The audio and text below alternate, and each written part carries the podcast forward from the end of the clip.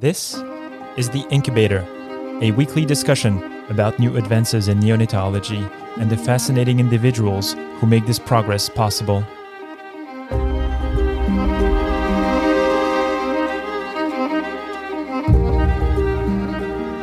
I am Ben Courchia. And I'm Dr. Daphna Yasova Barbeau. We are neonatal intensive care physicians.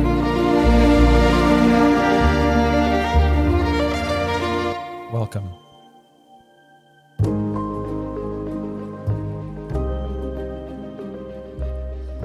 Okay, welcome to Journal Club. Daphna, how are you? Uh, I'm doing great. I, I'm I didn't have quite the busy week that you did, and I am thrilled. It's a it's a good month uh, for learning about kangaroo care uh, in the in in papers. So I'm thrilled. You know, it's near and dear you. to You're my jumping heart. right into it. You're not wasting any time. Well, I'm excited. Okay. okay. Um, well, I want to open the podcast by again thanking all the people who are listening and downloading. We're getting tremendous feedback. It's it's really great to see a community building around the podcast. We're very thankful, and uh, yes, uh, thank you for all the support. So, without further ado, I'm going to start right away with with this article that came out in New England uh, Journal of Medicine. Um, this this paper that Daphna referred to called "Immediate Kangaroo Mother Care and Survival of Infants with Low Birth Weight." Um, it was it was published on May 27th of this year, obviously in the New England, and it was done. I mean, the it was a study group called the WHO Immediate Kangaroo Mother Care Study Group, and basically the the basics of the article are that the group it tried to evaluate the safety and efficacy of continuous kangaroo mother care initiated immediately after birth in infants with birth weight 1 to 1.8 kilos and this included five tertiary level hospitals in Africa, in, in Ghana, sorry, India, Malawi, Nigeria, and Tanzania. And um, basically, they looked at uh, several um, outcomes um, mortality from enrollment to 28 days, mortality from enrollment to 72 hours, and a long list of secondary outcomes. The main findings of the um, articles are that for these infants who were born uh, between 1 and 1.8 kilos who received immediate kangaroo care, they had lower mortality at 28 days than those who received conventional care with kangaroo mother care initiated after stabilization. And um, and so that was um, and so and they wrote that the, the, the, the, between group differences favoring immediate kangaroo care mother or mother care at 72 hours was not really significant. So at 28 days really was when they found some significant outcomes and i thought that was huge. So daphna what did you uh, tell us a little bit about the paper and what your thoughts were on that study?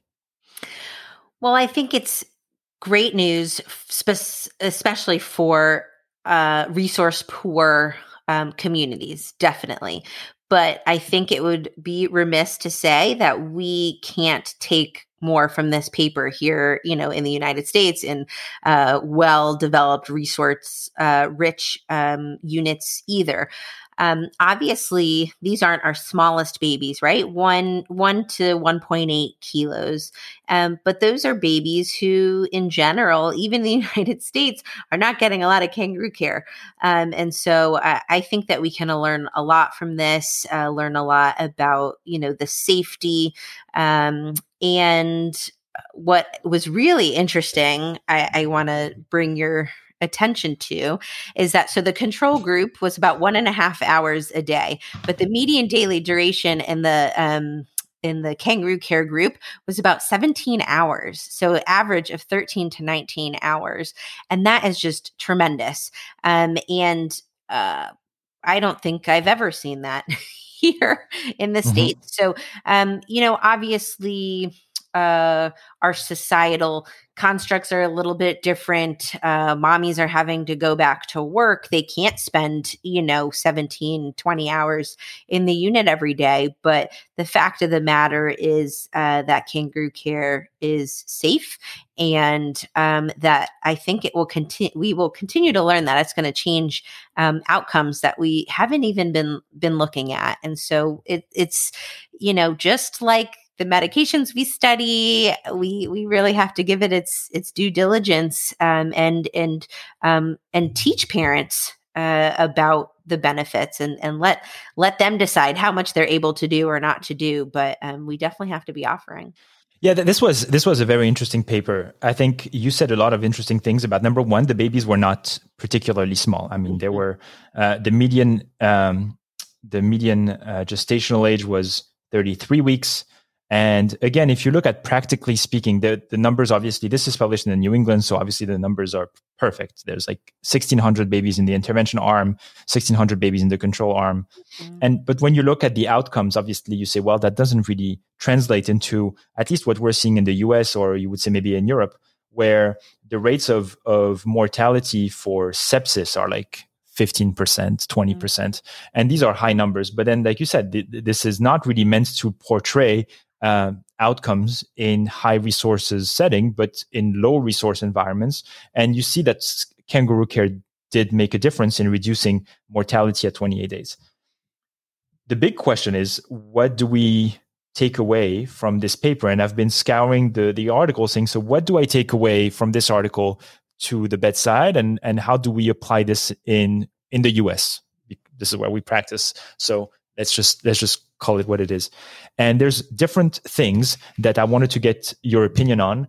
Um, because number one, I don't know if you picked up on that in the article, but in the procedures section of the article, they mentioned how they got consent, right? And mm-hmm. they spoke to those mothers about kangaroo care prenatally. And I thought that was like, oh, that's interesting. I did so many prenatal consults. I have never mentioned about how we're going to do kangaroo care if the baby is born. Never, never thought about that. And, and you know, you know, I love the prenatal consult. It's one of my favorite parts of the job. And you know that I love kangaroo care, but I have never spoken about kangaroo care in the prenatal consult. And, you know, it, I'm always reminded because almost no matter what is happening with the baby after delivery, a parent's first question or the question that they want to ask us and they don't ask us is when do I get to hold my baby? And they're mm-hmm. just waiting for us to mm-hmm. to tell them. And so this is just a great reminder, especially for I think people who, you know, poo poo the utility of kangaroo care. No, and and I think number one, this is something that is going to have to be like I think this paper is bringing this to the forefront. This is a major issue. It needs to be brought up very early on before delivery. Number two, you're going to face the usual uh, delayed cord clamping, cord milking situation where it's like, is it my job? Is it the, how, how are we going to communicate with our obstetricians to make sure that this can happen? Well, the link here is the mother. If the mother tells their OBs, I'm expecting to do kangaroo care right after delivery, then they can effectuate change, I think, in the delivery suite so that this can be done. And so, to me, I think bringing that up at the at the uh, prenatal consult is potentially is a game changer. Yeah, and uh, we had another article, you know, just last month, six weeks ago, about, um, and I don't have it here. We can maybe link it some other, you know, in the show notes, but um, about fathers doing kangaroo care in the delivery room um, and how that uh, changed the kind of short uh, term outcomes. And so uh, we just I, I'm hoping that the the the community will be asking for it because um, it's something that we we can't ignore anymore. Yeah, and and the other thing that was very interesting to me is that neonatology sometimes has some very wishy-washy papers, right? About ah, this is better for the baby, and you're like, I don't really know. But this paper somehow was able to take a practice which feels very ancient and very authentic and show objectively the medical benefits of it. Mm-hmm. I thought that was fascinating to objectively put in concrete term. Yes, mortality is going down if you increase the time exposure uh, to kangaroo care. And you look at these numbers; they're pretty impressive. Um, in their primary outcome, death between enrollment and 28 days, there was uh, in the kangaroo care group 12% mortality versus 16% in the control group with a p value difference of 0.001 and even at 72 hours, even though they didn't really mention it as a as a statistically significant difference because it is not, but it was still pretty much lower.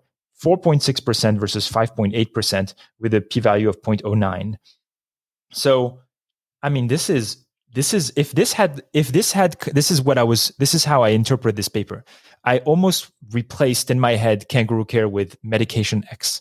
And you think if mm-hmm. this was medication X that they said, hey, mortality rate have gone down, by 5% between the two groups, we would all be using it. I mean, look at vitamin A and all that stuff. And I am I am hopeful that people will take this as seriously as they would if it was a medication that they could just order in the computer. Yeah, and um, the the interesting thing, right, about studying kangaroo care is um, can we ethically withhold it anymore? And in fact, this study, their data and safety monitoring, uh, shut down the study because of the reduced mortality, and they they said we can't we can't randomize babies to not get kangaroo care. So um, I think the studies ethically will have to, you know, be observational, but I think there's still plenty of of data we can collect. I do also think this is not a political podcast, but uh, you know, if we are really serious about integrating kangaroo care into neonatal care, then you know, um, we've got to support moms, and there are a number of ways that we can we can do that. Uh, that we, you know, as neonatologists have to advocate for because I think it changes outcomes in babies. So, yeah, and and you, um, and and I think it also the issue with with neonatology sometimes is that we tend to think of all deliveries as being the same. Mm-hmm. And this article, by being a bit selective in the population that they were using, made a very interesting point because I do I don't think that even for babies that are born at 30 weeks or below, doing immediate kangaroo care is it is it feasible? Probably not if you have to to just intervene, but it opens the door to. I would say I was thinking in my head backwards. I was saying, all right, let me see. Full term, I could expect the baby to be doing kangaroo care immediately after birth. And I started going back week by week and thinking, at what point do I say, no, I, I kind of want to assess this baby 1st mm-hmm. And I was able to go at least philosophically to like 32 weeks. I would say, you know what? Up to 32 weeks, I can let the baby be on the mother.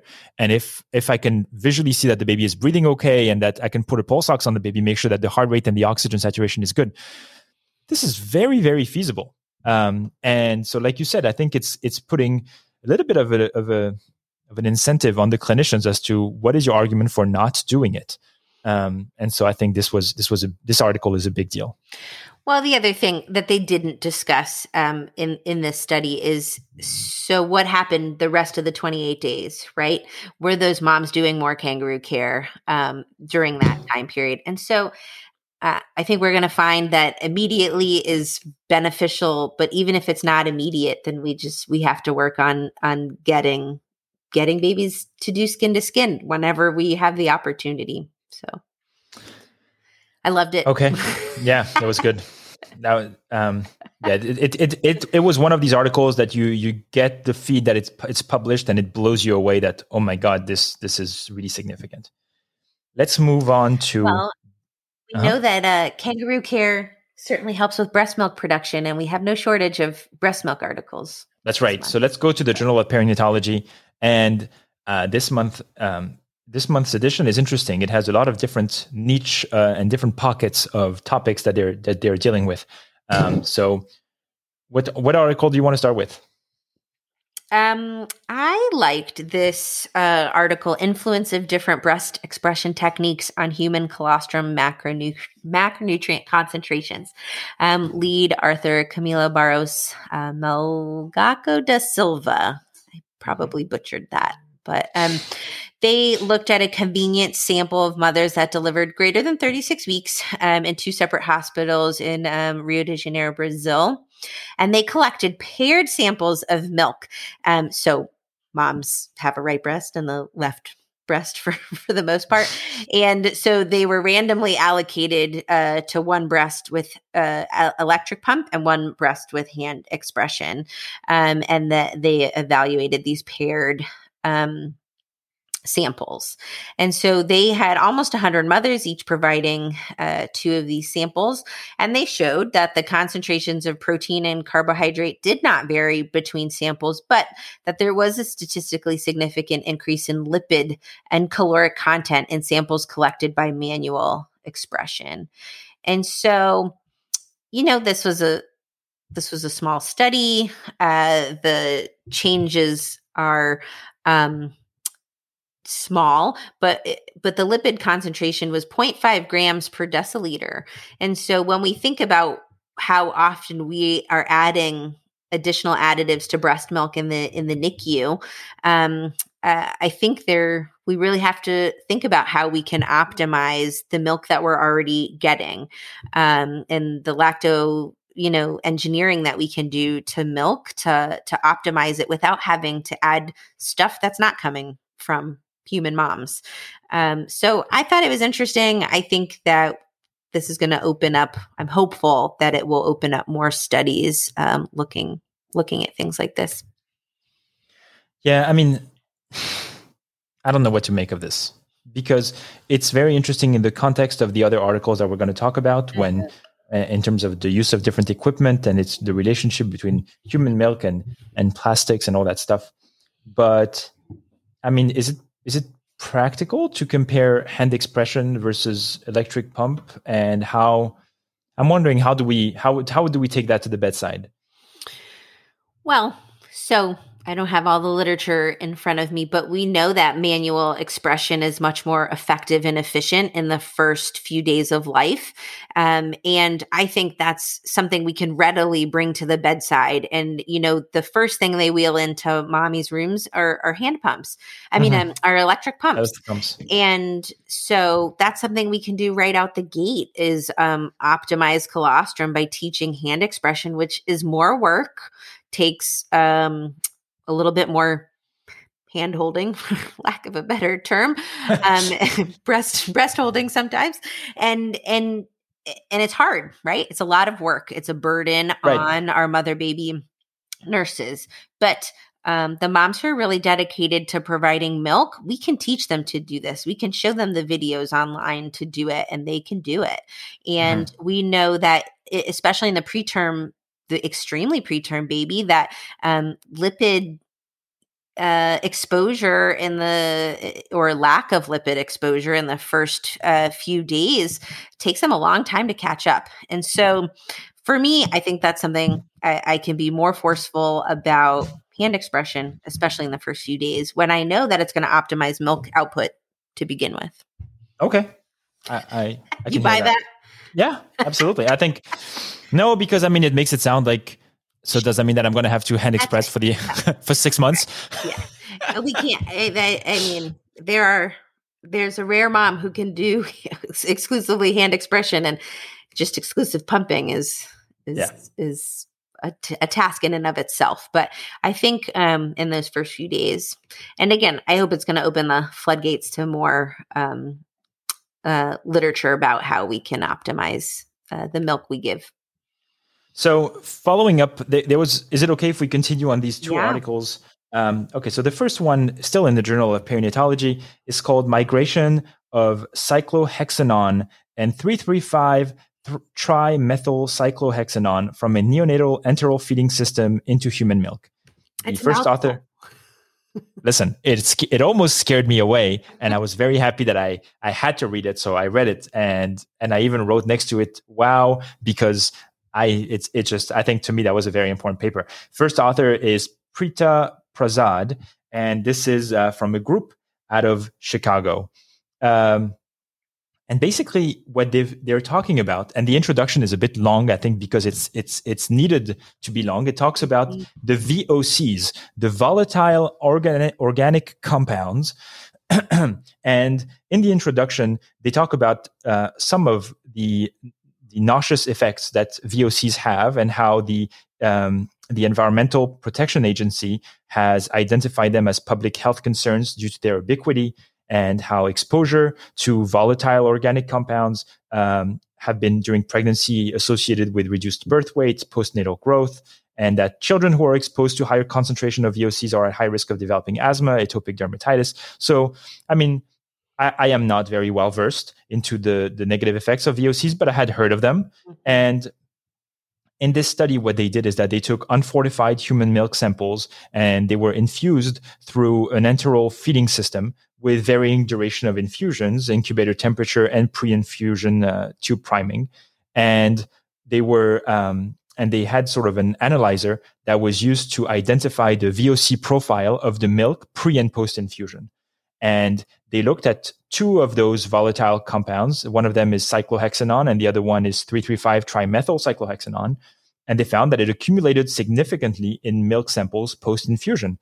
Duration of infusion had a significant effect on VOC accumulation, and accumulation patterns of cyclohexanone and 335 TMC differed significantly based on milk type. So mm-hmm. they looked at the different milk type, they looked at donor milk versus mother's human milk, and then they looked at the duration of infusion, and they found that even in in um, maternal milk, there was a significant accumulation. Um, they did it in in three phases. They looked at baseline, 30 minutes, and four hours. Um, for donor milk, it accumulated almost on a on a dose sort of incrementally uh, with time. And for maternal milk, they find a really a big spike at 30 minutes, and it was still elevated at four hours, but not as much. So that was fascinating to me. That yeah. we we could we could potentially like the pump and the and the and and the tubing is not something I had ever thought of as potentially being harmful to to the babies and this gave me a pause for for thought should i should we go into this or should i just talk about the other article that's on the same topic no i, I think i think you're right i think it's super interesting and like you said we have another article to discuss about uh timing um, but I, I think it should give us pause. I think we should work to find what is the optimal uh, timing for you know duration of feeds um, because it it does matter. It's not a one time thing. It it's it's like you know how many x-rays does one baby get and so every feed is an exposure um, and so I, I think that's how we have to have to think about it the other thing that i'll take away and i think we should all take away is that um, I loved how the study compared mom's own milk and donor milk. Mm-hmm. Um, and I'm not I'm not sure why they're different here. I'm really not, but they are. Um, and it's just a good reminder that we can't uh, you know, offer donor milk as an equivalent to mom's own milk. Uh, you know, we really have to appreciate and thank moms for the milk that they bring. We have to encourage them that that their milk um, is is superior to to donor milk, and if we can get it, and if we can support mommies um, to bring in their own milk, that you know, it, it makes a difference. Yeah, I think I think as donor milk becomes more and more available, you tend to mm-hmm. put them on the same mm-hmm. footing as mother's milk, and and they really aren't. I mean, they're processed, and mm-hmm. does that create a bit more stickiness for these sort of organic compounds to be sort of grabbed and attached to the milk? I'm not sure. The other article, which talks about something similar mm-hmm. is uh, called changes in micro and macronutrients of human milk after bolus feeding a simulation study uh, the first author is Inbal Sommerfreund from uh, the University of Tel Aviv. And what they did is that they were trying to evaluate possible changes in macronutrients and energy content of human milk after transfer through a feeding tube by means of simulation of human milk delivery through an NG tube. What that means is that they took uh, samples of, of human milk and they measured uh, the, the levels and concentrations of macronutrients. Another portion of it was put through the pump and was analyzed after going through the pump to see if there were any changes from the same sample in terms of uh, protein, fat, and so on. And um, they, they followed a pretty standard protocol where the, the milk was sort of collected, thaw, uh, frozen, thawed, and, and just a bit like what we do to, uh, to milk in the NICU. they were able to perform 80 measurements and what they found was was quite um, was quite striking. Striking. Um, the mean fat concentration decreased by 2.1% after being infused through the pump. The mean carbohydrate concentration decreased by about 3%, and the total energy content decreased by about 1.5%. Um, the protein content remained relatively stable. And so that was another article that mm-hmm. is looking at some things from a different angle. The other article from Chicago looked at the effects of the pump and the equipment on the milk itself. And this looked at how the milk is being changed by going through the pump. So I thought they were so complementary. And, um, and, and yeah, I'm curious to see what, what, what you think about that one as well. Yeah, I mean, that's something we know, right? We know that some nutrients get lost, get stuck in in the in the tubing, but it's nice to know how much and you can imagine over time that that is impactful. And the I would have liked to have seen them uh vary the time frame that's what I would have liked to see. And I hope we see that. so that way, that way, maybe we can pick an optimal measurement and it may not work an optimal time for feeding. And it may yeah. not work for every, I mean, we know the physiologic time frames, but that's not always possible, right? In our, especially our extremely low birth weight babies, it's not always possible in our hypoglycemic babies. And so we may not be able to do it every time. Um, but it's, it's nice to have the data and we can at least target an optimal time frame. It made me think of what we spoke about with Matt Schuber last week, where we talked about loss aversion. And I, I connected with that idea of sometimes you have a baby that is feeding um, NG or OG, and it's time to start um, oral assessment, oral feeds, and we may be loss. We have some loss aversion of saying, I don't want to mess this thing up. This baby is has is PICC line is out, TPN is off, and and tolerating enteral feeds. I don't want to start pushing this baby to feed by mouth quickly and then cause some intestinal intolerance and then have to put the baby in PO. Uh, you're afraid of these things and you tolerate then going slower on the uh, advancement of oral feeds because you feel safe that being being fed uh, through NG over the pump is very very safe. Mm. But these articles are now showing you not only are you losing some of the nutritive aspects of your milk, but you maybe also be delivering toxic compounds to the baby because you're still using the pump. So like you said, I think the pump is necessary and you use it when you have to, but I guess it's it's now it's it's going to be are we going to start treating them like central lines, you know, saying, well, do we need that tube in yeah. today? And that's right. That's well, and really it makes you think about duodenal feedings uh, yes. totally differently and you know shortening our trials of of duodenal feeds. So And this is and this is plastic in the NICU. So it's it's sort of my mind exploded a little bit because I'm like, what about the PICC lines? What about the umbilical lines? Mm. What about all the other things that we expose babies to? It just felt very overwhelming. Um, and and I mean, I think de-escalation of medical care has to be taken extremely seriously, and we have to do it as as fast as possible because again, there's it's not hundred percent safe mm-hmm. to have central lines as we know, but all these all these foreign material have have their take they take they take their toll on the baby. Mm-hmm. Definitely. Um, we have some other breastfeeding papers here, also in the mm-hmm. Journal of Perinatology. Um, let's see. There we have this maternal dietary fat intake during pregnancy and newborn body composition. Um, lead author Natalie uh, A. Damon. Um, they looked at 185 dyads of mothers of singleton pregnancies, and they really looked at what was mom eating during pregnancy um, and the postnatal, obviously, birth weight, percent body fat, um, abdominal circumference, and the ponderal index. Um, so that was interesting because I think that we're not we're not using a lot of markers in neonates um, that we might use in older children or adults um, in terms of kind of body composition. We don't have really good um, normative values for those mm-hmm. things either, um, but it's interesting to evaluate, um, especially since we know we're learning that so much about our neonatal. Uh, body composition, food intake, nutrition, um, impacts our out our our adult um, body. And so uh, they looked at uh, these groups of moms um, and they wanted to see did the maternal fat intake uh, during pregnancy correlate with newborn body fat. And they anticipated that it would. Um, just for reference, the moms had a pre pregnancy BMI on average of about 27, uh, gestational diabetes rates of about 9%. Um, so you can. Uh, see if that fits your your population. Um, and the maternal fat intake did demonstrate significant correlation with newborn percent body fat. Um, when stratified by sex, it actually held true for males, but not for females.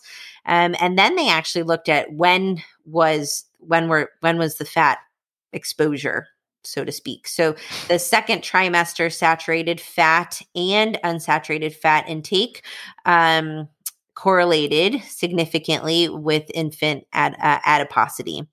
And so they're just highlighting that there's a probably a, you know a sensitivity to maternal fat intake during the whole pregnancy, but particularly in the second trimester. And, and, and that's I thought that's what was going to be picked up by some type. I thought some newspaper was going to pick up on that and say, you know, you can eat fat as much as you want during the first trimester. Just watch second trimester and third trimester. well, you know, I can't imagine asking moms to do any more things differently during pregnancy. You know, uh, there's really a lot to think about during pregnancy, and it can sometimes be overwhelming. Um, but it's interesting to think about when we look at, you know, childhood um, disease and um, a so, reminder so, that we have to optimize maternal nutrition you know during pregnancy really um, especially for our, our little babies and for the the for the young neonatologists who are listening to us this is to me this was very reminiscent of the Barker hypothesis, mm-hmm. right? I mean, the study of of of the famine and the Dutch famine, and seeing that mothers who were starving because of the famine had babies with lower birth weights, and this idea of the uh, the uh, infant origin of, of of adult childhood origins of, of adult disease starts here, and having a baby that has a, a higher BMI or higher fat composition has long term ramification on the baby and so to me, it was almost a mirror image of the Barker hypothesis on the other side, mm-hmm. which is interesting because the Barker hypothesis came,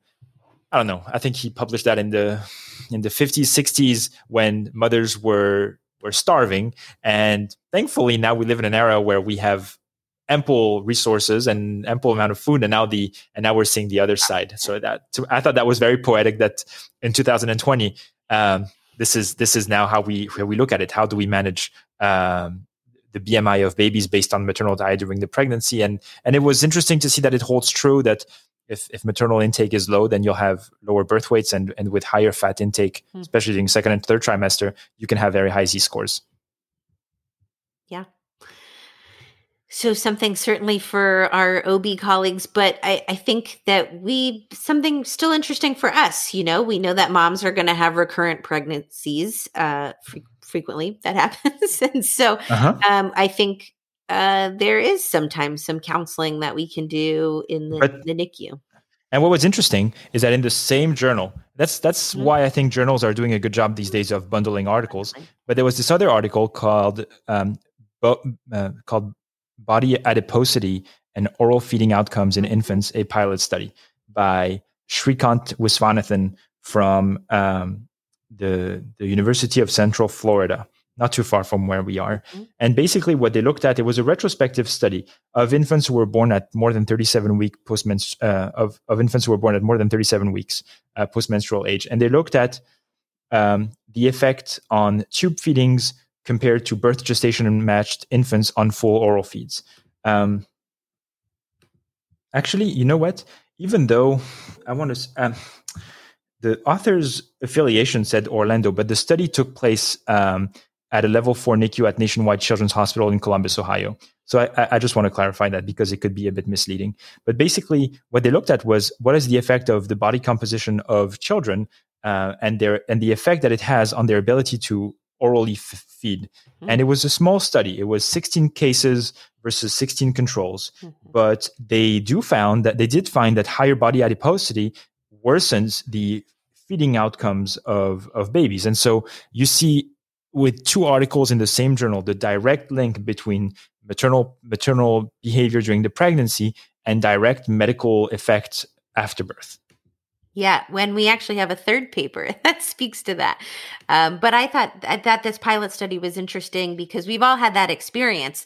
You know, a big, a big baby, maybe gestational diabetes, maybe not, and you know they're a late preterm or they're approximating term gestation, and they just don't they just don't eat well.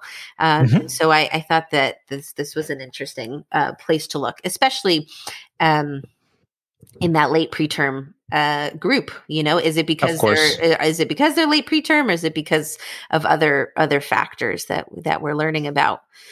Um, but I I think we should speak about this um, other study um, that is similar. um, mm-hmm. breastfeeding and growth trajectory from birth to five years among children exposed and unexposed to gest- gestational diabetes mellitus in utero. Uh, lead author uh, Camille Dugas. Uh, so this looked at mother infant dyads from Quebec. Um, they had 103 infants uh, exposed to gestational diabetes and 63 children unexposed um, to gestational diabetes. And because of the um, health record, um, they were able to follow uh, weight um, and weight um, increases and Z score trajectories over time. Um, some of the children they were e- even able to follow up to five years. Um, and basically, what they found is that children who were exposed to gestational diabetes had higher weights uh, at six months, at four years, and at five years of age they did adjust for things like maternal age, income, and education. And so that individual age uh, weight, actually, that effect went away. But when they still looked at the Z score trajectories, um, it was increased basically across childhood um, for the babies who had been exposed to gestational diabetes um, in utero. Yeah, they, they mentioned something like that. That it, at six months, I think the, the the curves separated a little bit, so they did see a significant difference, and then they sort of got closer to each other, and then it's at around four and five years that they really you can see that that sort of crossing that happens, and that was very impressive. Yeah, very interesting. And obviously, we know that there are environmental factors, uh, right, who, that do predispose to gestational diabetes. Um, and that may continue even postpartum and in early childhood feeding. Um, but that's not true for all cases of gestational diabetes. So uh, I, I thought that was interesting. Um, I think it's it's something that we have to be thinking about, um, especially given the degree of kind of childhood um, obesity.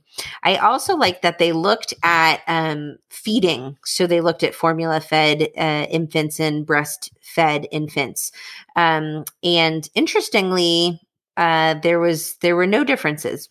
I thought there might be, uh, but there weren't. So I thought that was interesting uh, as well. We're blazing through today. well, we got a lot of ground to cover. Yeah, the Journal of Perinatology is always always packed with with interesting articles, and and again, I think it's for the listeners, I think sometimes what's interesting and where I think we can provide some benefits to the audience is that you may be able to read one paper, but having the opportunity to go through the entire journal, sometimes you can see the connection points between the different papers and and papers that may, on their own ground, um, not provide may provide X amount of information in combination with other papers suddenly become so augmented and your understanding of a problem becomes so much more complex. So that's that's actually really nice. Agreed.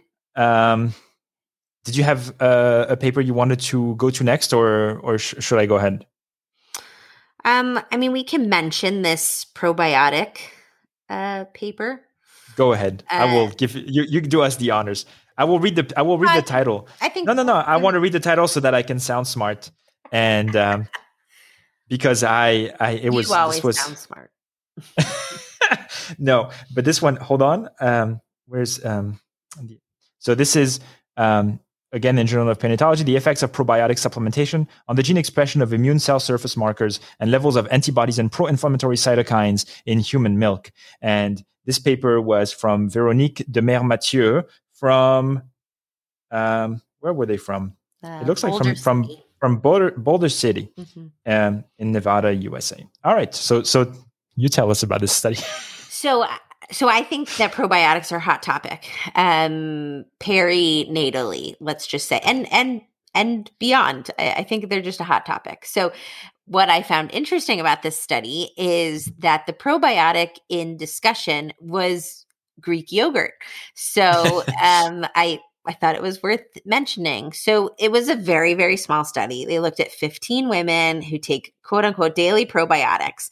But for 11 of the women, it was just Greek yogurt, daily right. Greek yogurt intake. And then for for the moms, Greek yogurt and some sort of uh, probiotic capsule, which we know there's a range of probiotic options and they offer a bunch of different things so they're, they're not all equivalent um, and they looked uh, they had their control group of 12 women who do not consume probiotics um, they they looked at uh, some pretty i think uh, impressive markers. So they were even looking at CD28, CD19, and CD38, as well as concentrations of immunoglobulins and pro inflammatory cytokines, IL 6, TGF alpha, and interferon gamma.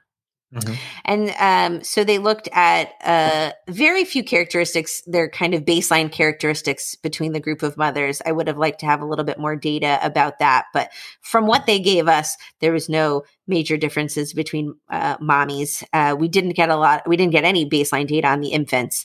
Um, mm-hmm. presumably, they obviously it's harder to to get that data. So we we didn't get that. And you know, I don't know what to make of it, but they showed that CD8 CD28 was higher in the probiotic group. Um, there was not a change in immunoglobulins, and that IL 6 was higher in the probiotic group. I would have liked to have seen some analysis, even though it's very, very small, but between the just yogurt group and the yogurt plus probiotic group. I, I think that moms care about their intake, they care about their health, they will you know they'll try to and and in the nicu how many times have you been asked by a mother what can i do? Exactly. That's right. Right. And and and all the time is what i'm eating affecting the milk especially when right. we say oh we have to fortify your milk or we have to uh, we got to add more stuff and the moms say well maybe my milk is deficient. And so uh, you know i if we can give mommy's things they can do if we can work on lacto engineering milk just like we talked about in the other study um, i think it's something we we owe to these mommies who are spending time pumping to to give to get them more information and to this the paper, babies mm-hmm. This baby, this paper has an important place, I think, in the current discussion. Number one, because the AAP came out recently with a recommendation mm-hmm. that that they do not recommend the use of probiotics mm-hmm. in preterm babies. So that was that was a big deal. Right. And there's a lot of politics around this, and many people have discussed it. I invite everybody listening to go read the statement from the AAP, looking at the current evidence, and and that's their recommendation.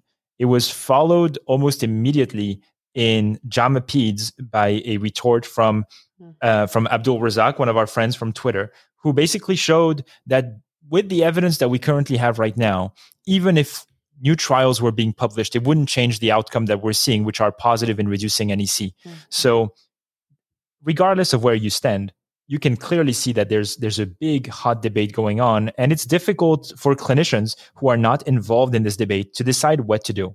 If you're a clinician, and I'm going to be I'm going to be speaking for myself here. I am not an expert on nutrition or probiotics, but it's difficult because you you take care of patients at the bedside and you say, well, the AAP is saying don't do it, and then I see pretty good evidence that it is beneficial. I get reports from other clinicians that are saying that it's beneficial. So what am I supposed to do? Mm. Well, this paper from the Journal of Perinatology this month says, well, you know, you could actually get the benefits from probiotics indirectly by just feeding it to the mother um, that's I think is an interesting is an interesting way of doing of looking at it and and still capitalizing on the effects of probiotics.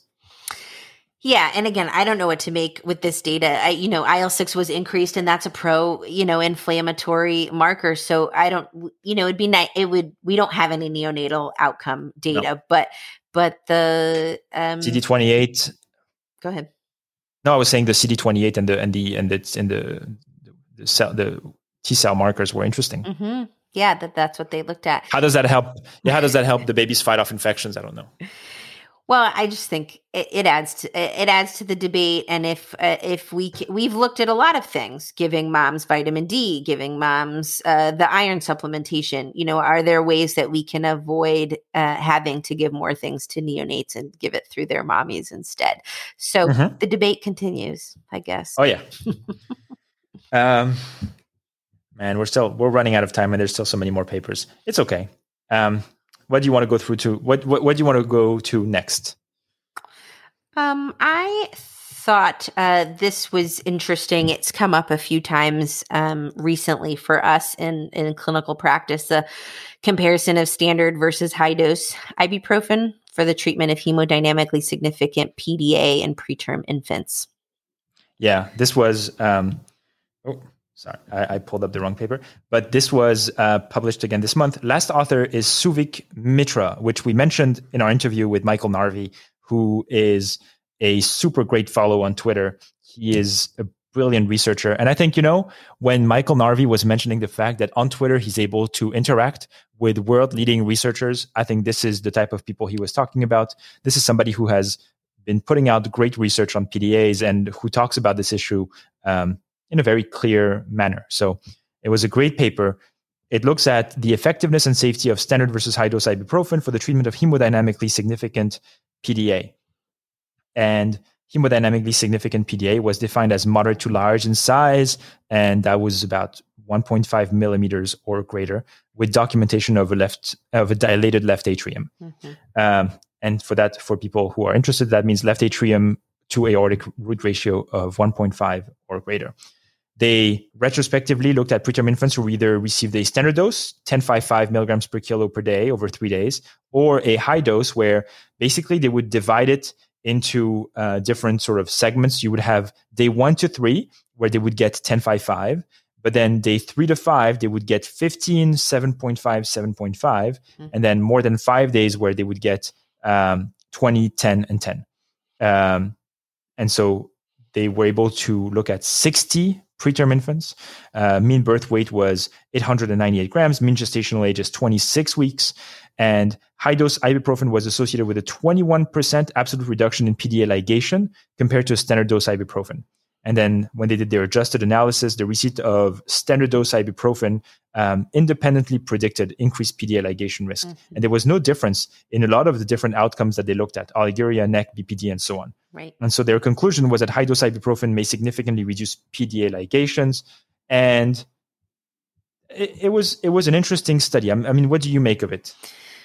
Well, and first they they did they did have babies who got oral or IV, which I thought was interesting because that's been a part of the discussion in, in, in the past. And obviously, this is an ongoing debate in neonatology about the role of PDAs and closing PDAs. But if you're going to close a PDA, um, then you know it's nice to know what you think will be most effective.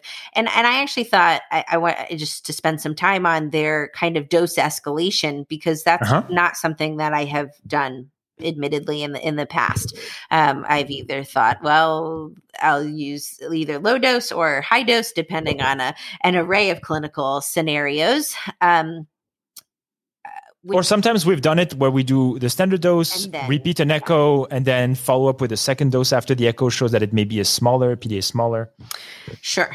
And, you know, their group had done some some pharmaco- pharmacokinetic work um, and and they were comfortable with this dose escalation um, based on postnatal age, um, which I thought was was interesting, especially because the one to three days is still you know 10 5 5 um, just like their their standard dosing regimen mm-hmm. um, so I, I, would have liked to have seen a matched control group um, just to have that data um, but I, I I liked that their kind of safety outcomes uh, were not worse in the in the high right. dose group, and so I think that's what people are most concerned about. And just to mention them, these were NEC, BPD, oliguria, ROP, GI bleeds, IVH, and all cause mortality, and they found no difference. So, yeah, yeah, I think that was useful.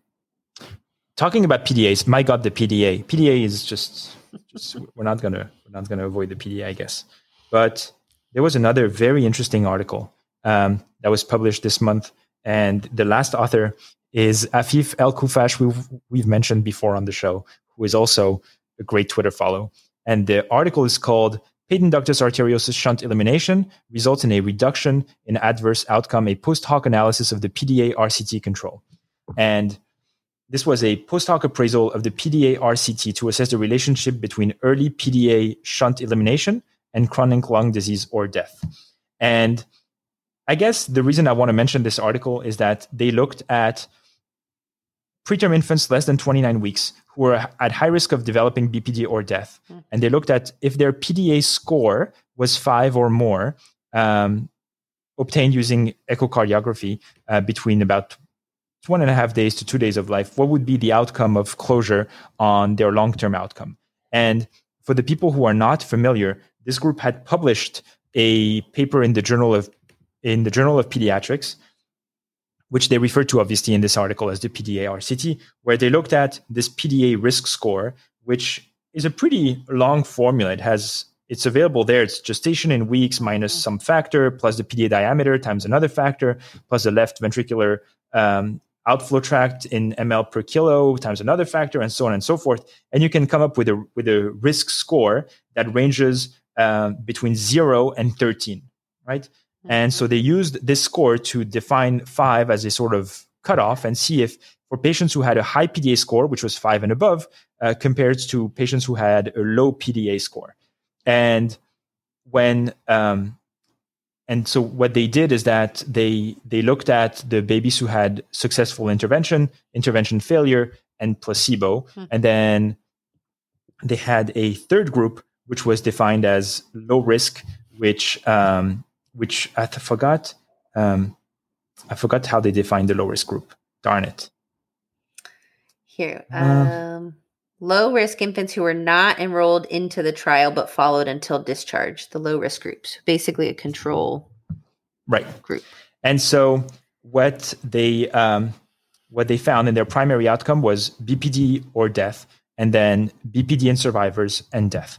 And what they found was um, BPD or death, the comparison was the rates of it were 29 um, percent.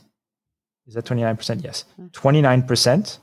in the intervention success group, 85% in the intervention failure group, 60% in the placebo, 8% in the um, 8% in the lowest group. And so what, what this demonstrates is that this score um, when they were able to successfully treat the PDA in these babies with the high score, they were able to significantly impact BPD or death and BPD in survivors. Just to give you that other data point, BPD in survivors went down from 54% in the placebo group to 14% in the intervention group that was successful. Mm. The intervention group that had a failure had a BPD rate of 75%, which is completely nuts. Yeah. Death, and finally, death placebo group was 13%, intervention failure 39%, intervention success 18%. Another one, not really significant, but 0.06 on the p value. So, okay, I'm going to let you talk. Tell me what you think. well, I just don't know what to make about this intervention failure group. Um, we don't we don't know uh, were they smaller were they larger all we know is that they weren't closed um, and uh, maybe that speaks to the clinical illness severity of these babies that we weren't able to close the PDA. I don't know. Um, but I thought that was particularly interesting. I'm I'm avoiding the answering your question about does interve- is intervention success uh, versus placebo. Um, this is but I'm this interested is an, uh, with the intervention failure group. This is another one where both articles actually com- complement each, each other. Right. Um, this PDA score is something I'm going to try to create a an Excel calculator out of, and I want to start using it because it, it's it's very comprehensive, and the Journal of Pediatrics article is really good. And you can see that intervention success is important, mm. and then it, to what length are you going to go to reach intervention success? Right. Because sometimes I think we give a single course of medication, we re-echo sometimes, and we say, "Oh, it's got smaller. All right, that we're going to call it a day." Um, because we're not going to pursue more aggressive treatment but maybe we should. When you look at this data, where again, these are, I'm going to preface this by saying this was a small study. Mm-hmm. Intervention success was 17 babies, intervention failure was 13 babies. So they add up to about 30 babies for the intervention group. The placebo was 30 babies, and the low risk was 13 mm-hmm. uh, infants. So it's it's small numbers, but a reduction from um, 60% in the placebo groups, 85% in the intervention failure to 29% of BPD or death in the intervention success really makes you think about I should really make an effort to close that PDA. It should it should be noted that the groups were a little bit different though you know to yeah. the baseline characteristics. So the intervention success group uh, the babies were slightly older and they were bigger. Um, so it's just and and same thing in the placebo group. Um, so the intervention failure group had um, the smallest, youngest babies, and so it's just something. The intervention, the intervention failure group, you mean? correct. Uh, their average gestation was 25.3 uh, weeks. In the intervention success group, 26.6. In the placebo group, 26.3. And the intervention failure group, um, average uh, birth weight was 695 versus 9. 932 in the intervention success group and the placebo group 969 so you know of note that that those babies were younger and smaller um, and, True. and maybe maybe both why they were harder to close um, and and you know the outcomes were different. So yeah and, and that's that goes again with some of the papers that we discussed two weeks yeah, ago where we looked at at the fact that babies who are less than 26 weeks really need to have their PDAs closed compared to babies who are a bit older, and that this non-intervention on PDA doesn't apply, should not apply to every baby, irrespective of their gestational age. Now, I think you take that into account, plus this PDA score, plus the potential uh, use of high dose ibuprofen, it feels like we're getting more and more tools to address this issue without having to do crazy things. You know what I'm saying? Not not not some very difficult procedure that you may not have the services available in your hospital. Um, so I think that that's interesting. Well, I mean, the question's changing, right? Not from should we close the PDA or not, but uh, which PDA should we close? Exactly, exactly. And so that that PDA score was interesting the I, the use of high dose ibuprofen is also something that can be potentially used. Um, very interesting stuff, you know. Yeah, I agree. Um, speaking of outcomes related to PDAs, we do have a paper on NEC.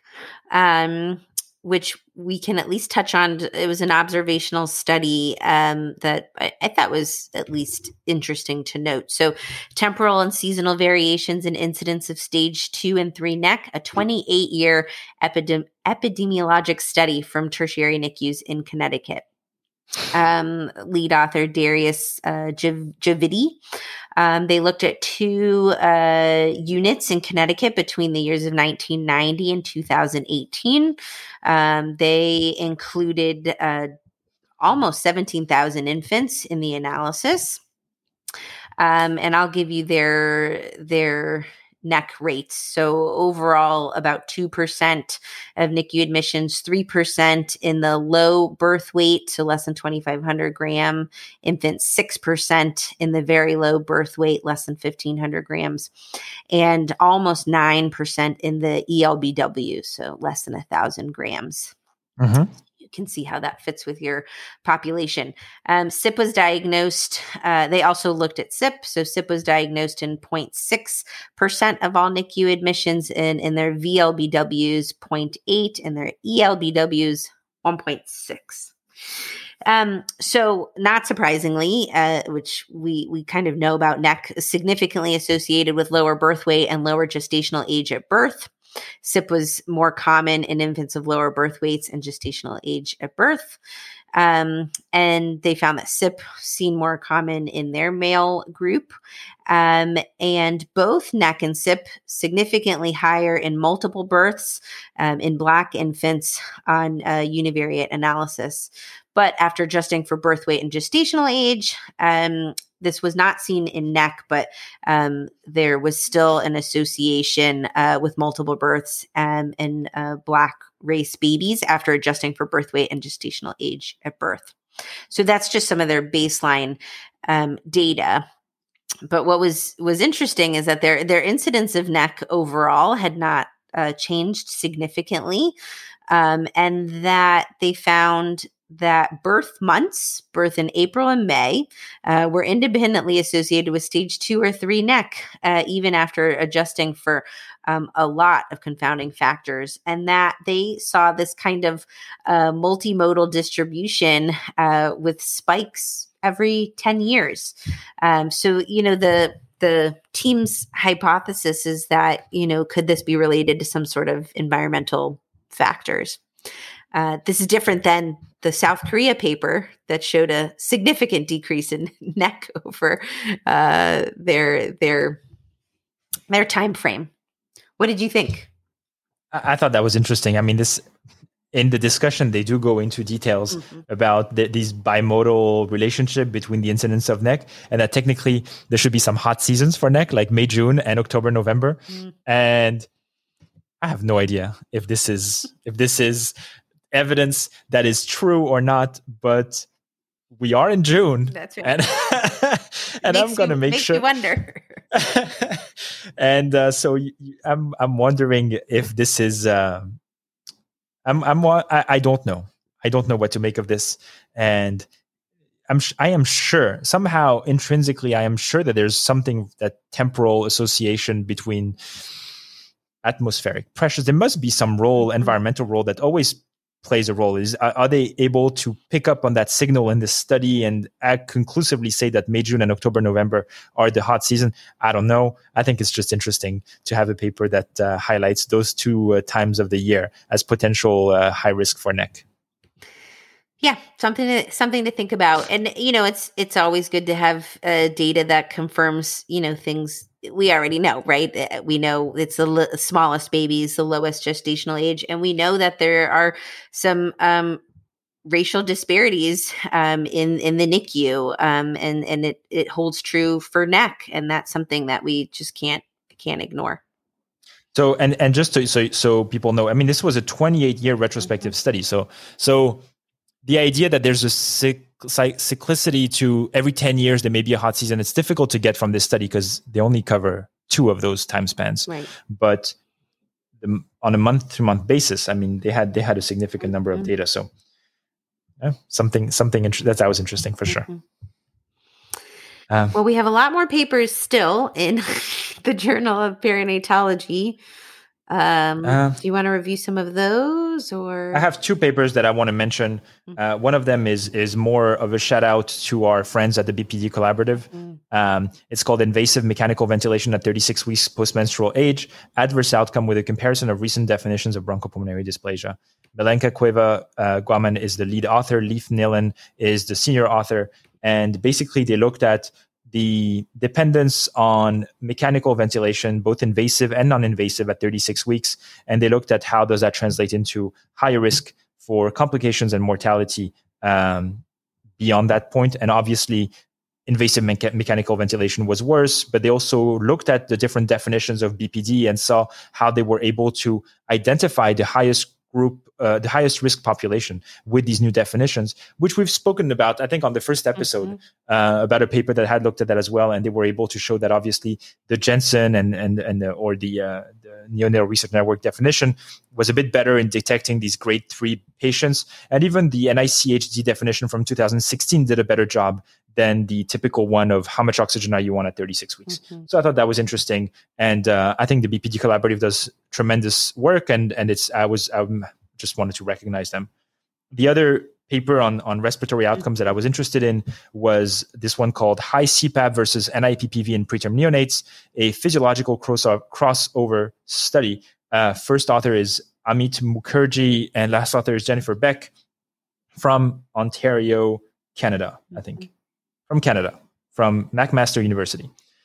Um, what what was interesting was they were trying to so so they took basically the gist of it is that they had babies who were on nasal CPAP, babies who were on an IPPV, and they switched them. They switched the babies who were on IPPV to high CPAP and babies who were on CPAP to an IPPV and switched them back and basically looked at the um, at the outcomes. So babies who were either what, what they called high CPAP was a PEEP of 9 to 14, and other babies who were on an IPPV.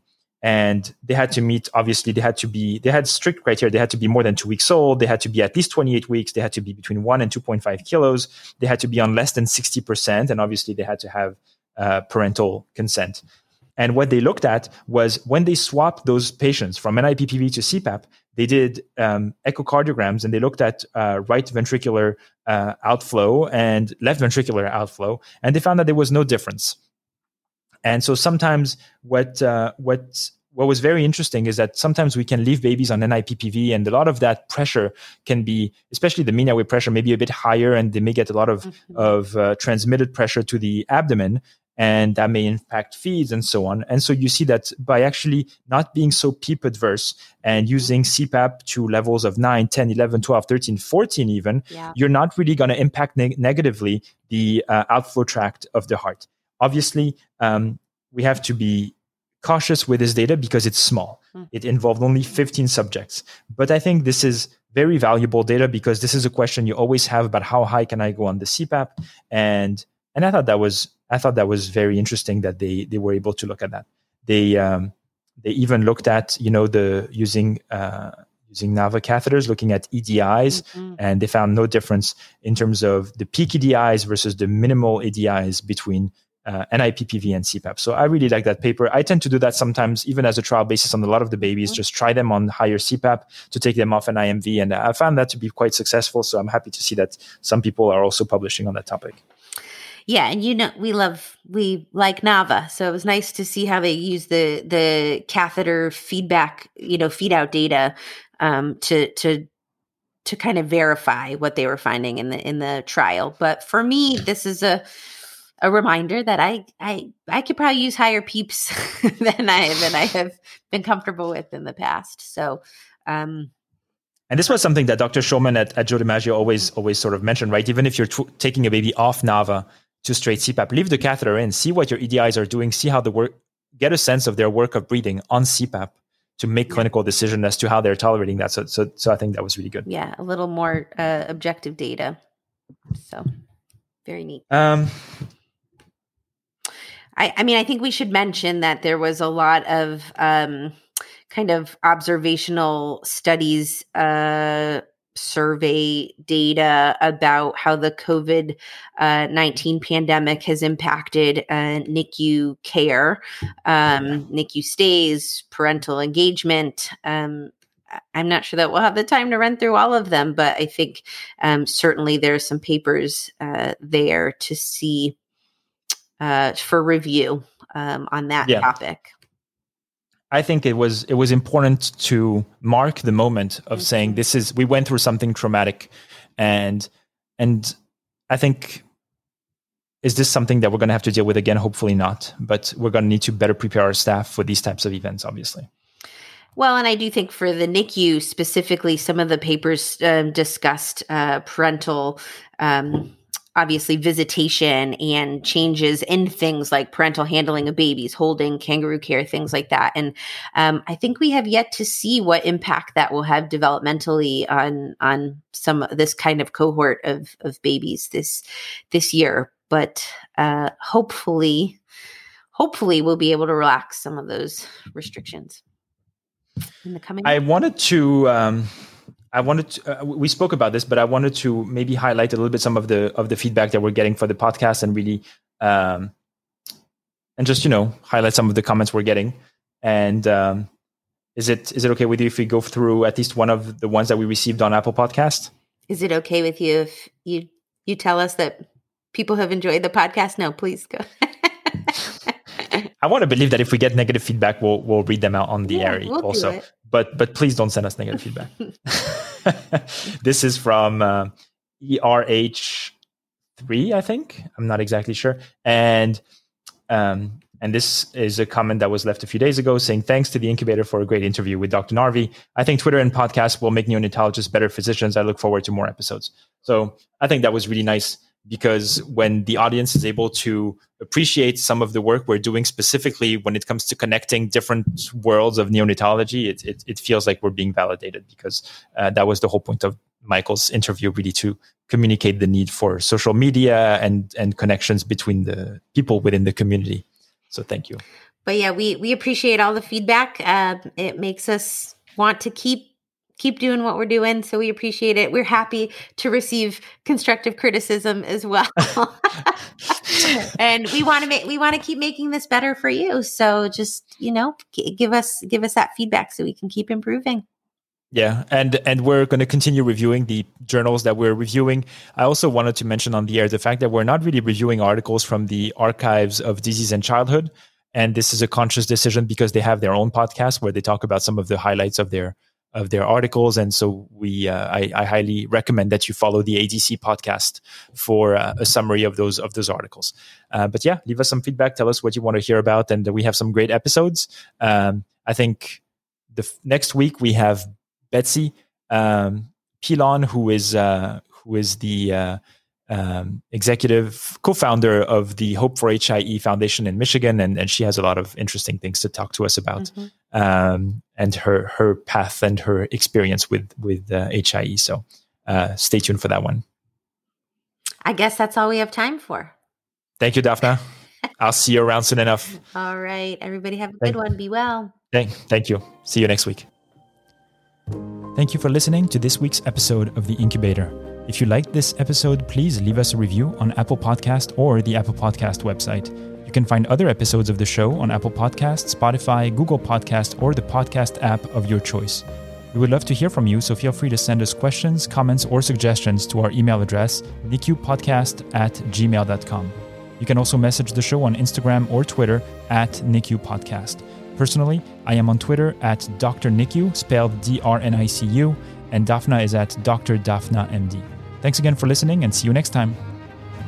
This podcast is intended to be purely for entertainment and informational purposes and should not be construed as medical advice. If you have any medical concerns, please see your primary care practitioner. Thank you.